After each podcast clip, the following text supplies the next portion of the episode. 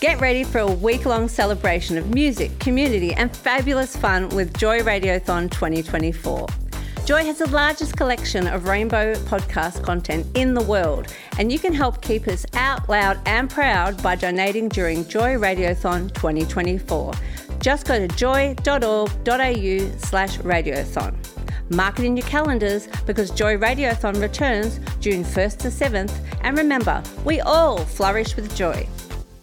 Celebrating 10 years on the air, thanks to Australia's only LGBTIQ plus radio station, Joy 94.9. This is QNN. Hi there. I'm Matthew Wade and this is your QNN update.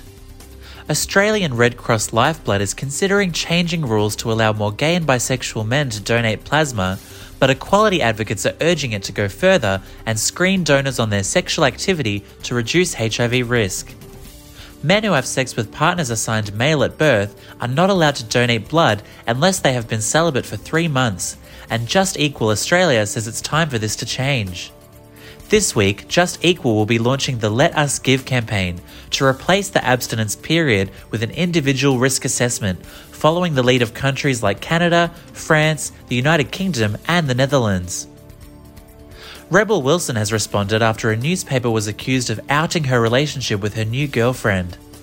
The actress introduced fans to her new girlfriend Ramona Agruma on social media last week, but the Sydney Morning Herald on Saturday revealed that it had known about the relationship before it was public and had given Rebel two days to respond to questions about her love life.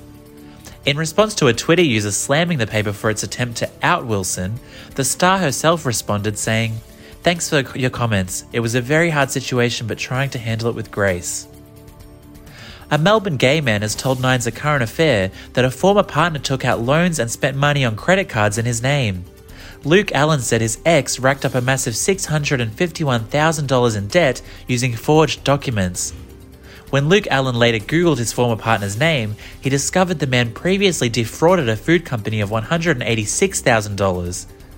A current affair reported the man also faces charges of pocketing $30,000 from bogus Medicare claims when he worked at a medical clinic in 2019. Northern Territory LGBTIQ group Top End Pride is getting ready to celebrate two major upcoming Pride festivals over two weekends. Top End Pride chairperson Amber Sayers Hunt said from next week, 19 events are spread over two weekends, from June 17 to June 26, as part of the Katherine Pride Festival and the Darwin Pride Festival. Sayers Hunt said in the Northern Territory, the fight for equality isn't over, but we have loads to celebrate all the same. And police have charged two men with vandalising a pink house of queer worship in remote New Zealand with anti Semitic and homophobic slurs. The Pink Church, named Gloria, was built in 1938 and is located in Blaketown.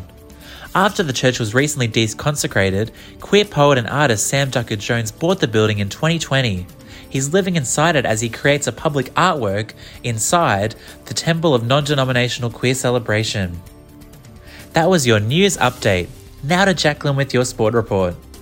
Australian soccer player Sam Kerr has been named a Women's Player of the Year by England's Professional Footballers Association Matildas and Chelsea striker is the first Australian to win the PFA's Players Player of the Year, adding the award to a growing collection of individual accolades, including Golden Boot winner as top goal scorer, Player of the Year by the Football Writers Association, and winning the equivalent PFA award in Australia.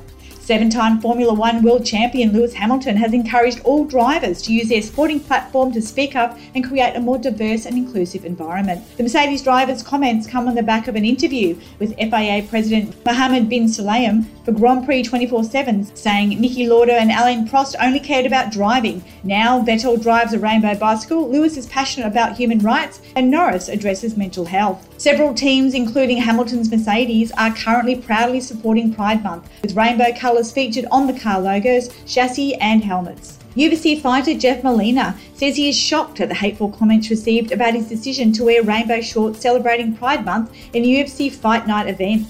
24 year old Molina shared a video of his LGBTIQA plus fight night attire on Twitter with his name in rainbow colours.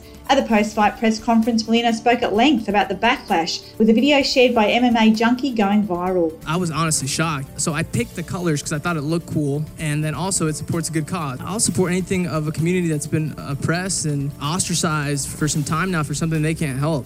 Thanks, Jacqueline. That's what's making news in the LGBTIQA plus community this week.